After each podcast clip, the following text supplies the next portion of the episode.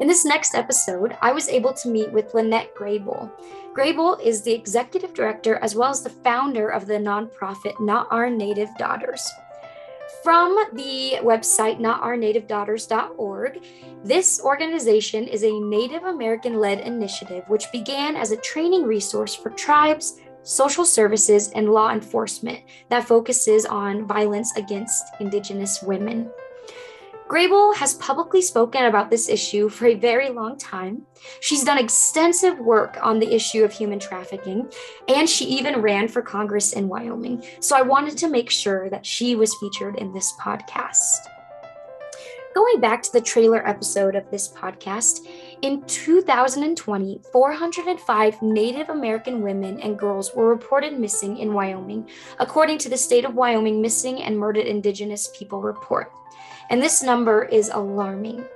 So I wanted to bring focus and awareness to this issue that relates to Indigenous people in the state of Wyoming as well as the Wind River Reservation. So I'm so thankful you are here. So let's begin. So, um, if you would just want to introduce yourself and what you do um, in regards to the nonprofit, that would be awesome, just so our listeners can get a little background of who you are. Yes, of course. My name is Lynnette Grey Bull. Uh, my tribal affiliations are the Northern Arapaho tribe here at the Wind River Reservation. I'm also Hunkpapa Lakota from the Standing Rock Sioux tribe. Uh, I am the executive director for the organization, Not Our Native Daughters. Um, I am the founder of Not Our Native Daughters, and I created it uh, for the education, uh, prevention work, and the advocacy efforts of missing, um, murdered, and exploited Indigenous women and girls and persons. Awesome. Thank you very much. I just want to um, thank you for being on my podcast and taking time out of your day to do this. So, one of the first questions that I came about in my research is there has to be a demand side to the issue of sex trafficking. Um, so, in your work, have you came across issues of sex trafficking on the reservation? Yeah, I mean that's what the that's what the core of what my organization does. Um, we educate on the exploitation um, of Indigenous persons, and I train on human trafficking in Indian country. So it's not really a question if it's happening. Um, it is happening, um, just like human trafficking is occurring all over the country, both in uh, urban and, and rural settings, and that does not exclude the reservation. Yes, thank you. I think that's just one thing. First of all, like my whole goal is to just help educate Wyoming people on the issue of sex trafficking. And I do think that the issue of missing Indigenous women um, is huge and ignored in the state. So that's why I wanted to bring you on to show people that, yes, we do need to focus on the issue of sex trafficking in Wyoming, but we also need to make sure that we are talking, communicating, and bringing awareness to how it comes to an effect on the Wind River Reservation. So, with your nonprofit and your work, have you found that there's a root cause of sex trafficking um, in Wyoming or even on the reservation? I mean, yes. I mean, as a as a whole, just for all of Indian country um, across the nation, and especially the states like ourselves here in Wyoming, where there is a um, extractive industry, a huge extractive industry. Um, you know, sex trafficking is involved, um, and you know what they found is that when there's an industry that is occupying, especially a rural region, um, it, it, brings the influx of, of male workers. Um, and unfortunately, with that inflection of male workers in a very small rural region um, and, and you can find this just about anywhere and just about in any industry you will find you know the exploitation of women children and even boys um, most of the extractive industry uh, locations are nearby reservations Mm-hmm. And when you're when you're nearby a reservation, um, you know they go to their closest their closest targets. Um, and unfortunately, the tribal communities have been targets of exploitation, um, and, it, and it happens in different ways. It, you know, it's not just abduction. It's not just you know seeing somebody vulnerable and taking advantage of them, but it also you know there's stories of you know people who will come on the reservation and and say you know hey we have jobs and you want to want to get hired and, and, and there will be a group of young people that will sign up for it um, and they'll get picked up and they're they're being taken to a man camp um, place or a place where the workers work and they'll get exploited. And um, i even heard some cases where you know underage um, indigenous persons were were trapped in these in these living areas that was very remote far away from anything else. Um, and they were exploited raped um, passed around even. And as young as you know i know a case as young as a three-year-old girl. So i mean this this is um it's it, the extractive industry plays a huge part on human trafficking in general of any persons, um, but also, unfortunately, for um, Native American victims as well. Right. So, in some of my interviews and research, I look at how the media has depicted the issue of sex trafficking. And one movie that gets brought up is, of course, the movie Wind River. And that got a lot of attention. But how has the media depicted or not depicted this issue specifically to um, Indigenous people? Yeah, you know, out of the MMIP task force here in Wyoming, uh, one of the great efforts that came out of that task force was the MMIP statewide um, uh, Wyoming um, report. And in that report, um, and of course, this, this came from Prof- Professor Emily Grant of WYSAC of, of UW, um, one of the findings and and this was this was not the first report that that kind of narrowed in on this uh, findings but you know they they compared missing person cases across the state of wyoming in the course of 10, 10 years. And they looked at articles both from the newspaper angle you know uh, social media and of course uh, news outlets. And um, one of the findings was that when a native person went missing um, it wasn't a, you know it wasn't it wasn't a prompt story. It was usually you know a couple days or even a week or longer before their story was able to get um, in those news outlets. But also they were depicted um, in um, i guess a, a light where there was negative um, negative uh, phrasing of that person um, compared to um, the other cases who were non-native and mostly white um, that were missing or even found murdered they were usually you know their stories usually came out the same day um, or at least within 24 hours. Um, their stories hit all the, the news media sources um, like I said, from newspaper to news, you know, media and social media. Um, and they were able to be, you know, presented um, with good words and usually highlighted their family or whatever the work they did or they were a student, you know, and those those type of, of framing and verbiage was not the same for Indigenous persons right? I'm glad that you bring that up because I do think the media has a huge impact on what the issue of sex trafficking looks like, um, not only like nationally, but also within the state. So, what do you think is the best way to relay information about sex trafficking to the public, um, especially in Wyoming, but also focusing on the Wind River Reservation?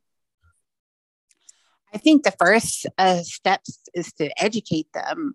You know, when I started Not Our Native Daughters, you know, I, I was working for, prior to that, I was working to some for some national human trafficking organizations and um, and child sex trafficking organizations, and you know I partnered with with many great um, human trafficking entities like Shared Hope and Polaris, um, some other ones, and you know they did amazing work. But one of the things that I found was that they didn't have anybody specifically within their organization or network that was like zero in on human trafficking in tribal communities.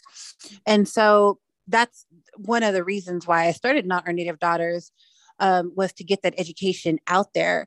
And, you know, 10 years ago, you know, people weren't talking about human trafficking like they were now. And so, you know, we were, I was at a starting point and ha- starting point on how do I, you know, educate people on this? How do I get the prevention out there and the awareness? And again, it just comes back to education. It, it comes back to training. Um, when I do my trainings, um, you know, one year I, I uh, well, a couple years in a row, I trained at the the national, uh, I mean, the statewide um, Native American Education Conference. And one of the things I do before I do my trainings is I ask if any of them, and they're they're mostly all teachers or principals or staff of schools. Um, I I do a poll to see how many of them have had child sex trafficking training or have had human trafficking in the country training and most times it's only like probably one or two people you know of a of an audience of you know 60 or more and so to me that's that's that's really important because you know we uh, i did some trainings in some other states for schools and middle schools and high schools. And out of those years of training training that I collectively did with other um, advocates and presenters is we found that after we did the work of training all these schools in one county and then going to another county, after the work was done, we found that teachers were able to identify human trafficking within their classrooms. They were able to see if other children or teens were recruiting other teens.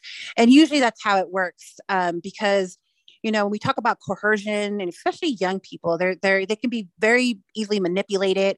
They can be, you know, tricked into, you know, this type of lifestyle. They can be groomed into it. Like, I love you. Don't you want to do this for us? Things of that nature. And so it's really, you know, we found for those of us who've done the work in the anti-human trafficking field, even, you know, law enforcement would can say this, but, you know, it's really easy to coerce a, a youth or children. And so it's important that people who work with the community, not just teachers, but those who integrate with the community are educated on it so they're able to identify it and they're able to do something about it. Um, another one of my trainings that I focused in on for, for the past several years is hospitality training for hotels and for hotels and casinos. Um, me and a group of others, um, we used to do this every year and they still do it, but we did Super Bowl trainings uh, six months prior to the Super Bowl. Anytime there was a Super Bowl in this city or this town, because there would be an influx of, of human trafficking um, in that region just because of the influx of the hype of the Super Bowl and people coming in and out of town. And and we had to we, we would train all the the um, hotels in that region. And one of the things that we found um, was that we were able to rescue collectively. And of course this is what other organizations and this is what my partner organization uh, free international who focus on on um, um, helping identify children in the in the human trafficking world but every year that the trainings were done in these regions and in, these, in these cities, um, children, usually over 100, were able to be identified in hotels and they were be able to be rescued. So the training part, I think, is a crucial key for any community, but also for for you know the tribal communities. It's imperative that we get trained on it because it happens everywhere and it happens right beneath our nose within our community. Right. So, as a white woman and not trying to fall into that white savior complex, what can we do to help this issue? Um, because, or build that trust with Native American people? Because, you know, for the longest time, you know, um, white people have mistreated, have discriminated against Native American people. So, to rebuild that trust, how can we help the Wind River Reservation and the issue of sex trafficking? Yeah, and thank you, Brooke, for that. I, I appreciate that that statement. Mm-hmm. Um, sometimes I think it's it's um, hard for non-natives to really recognize that, and you know, and I, and I say this when I speak. You know, when we talk about racism and even blatant racism, that a lot of us Native Americans face on a daily basis um, in Wyoming. You know, I, I never bring it up to make people feel bad or, you know, make them feel guilty or anything like that. But, you know, one thing I always say is if we want to heal anything, we have to reveal it. We have to talk about it. Um, so one of the things that I would say that you know non-natives and our and our neighbors who you know are willing to you know help on the issue what can they do to kind of um, support it and then educate on it? You know i and i always say this you know you know educate first your your your your home your home stable you know your family you know your friends uh, your coworkers. Um and i really say you know it doesn't really matter what field of work anybody does but it's good to share that knowledge in your workplace as well. Um, and I, I, I, always say those are the first steps.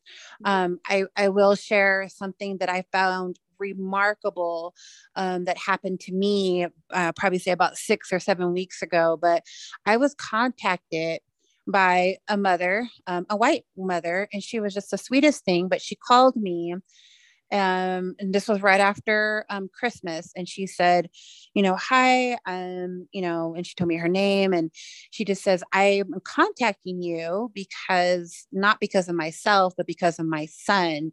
She says, every Christmas, their grandmother um, asks them what they want. And I guess the grandmother gives the grandchildren a spending limit on what they can do or what they can buy or what or even just get the money um, or they have the option of donating that money to an organization.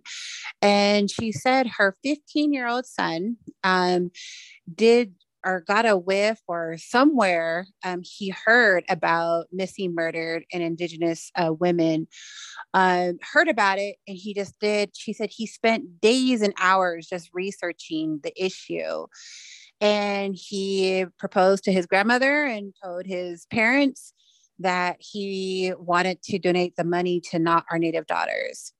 And so when she called me and told me this, it really just, you know, brought me to a place of emotion because I thought, for one, it's the sweetest thing. But that is the power of people who live outside of our community who you know are educated about the issue and then they want to act upon it. You know not everybody can donate money but we all can share the stories.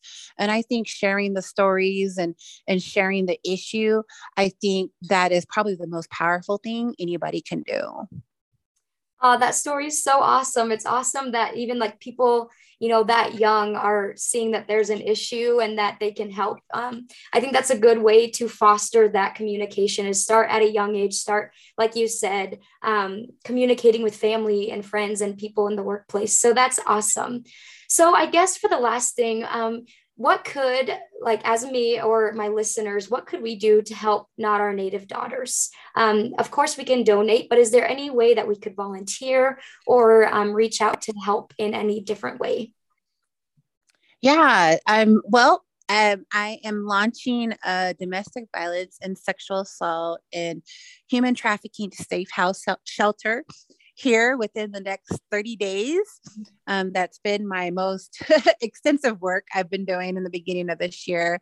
Right. Um, and so we will we will have a, a shelter um, on the Wind River Reservation.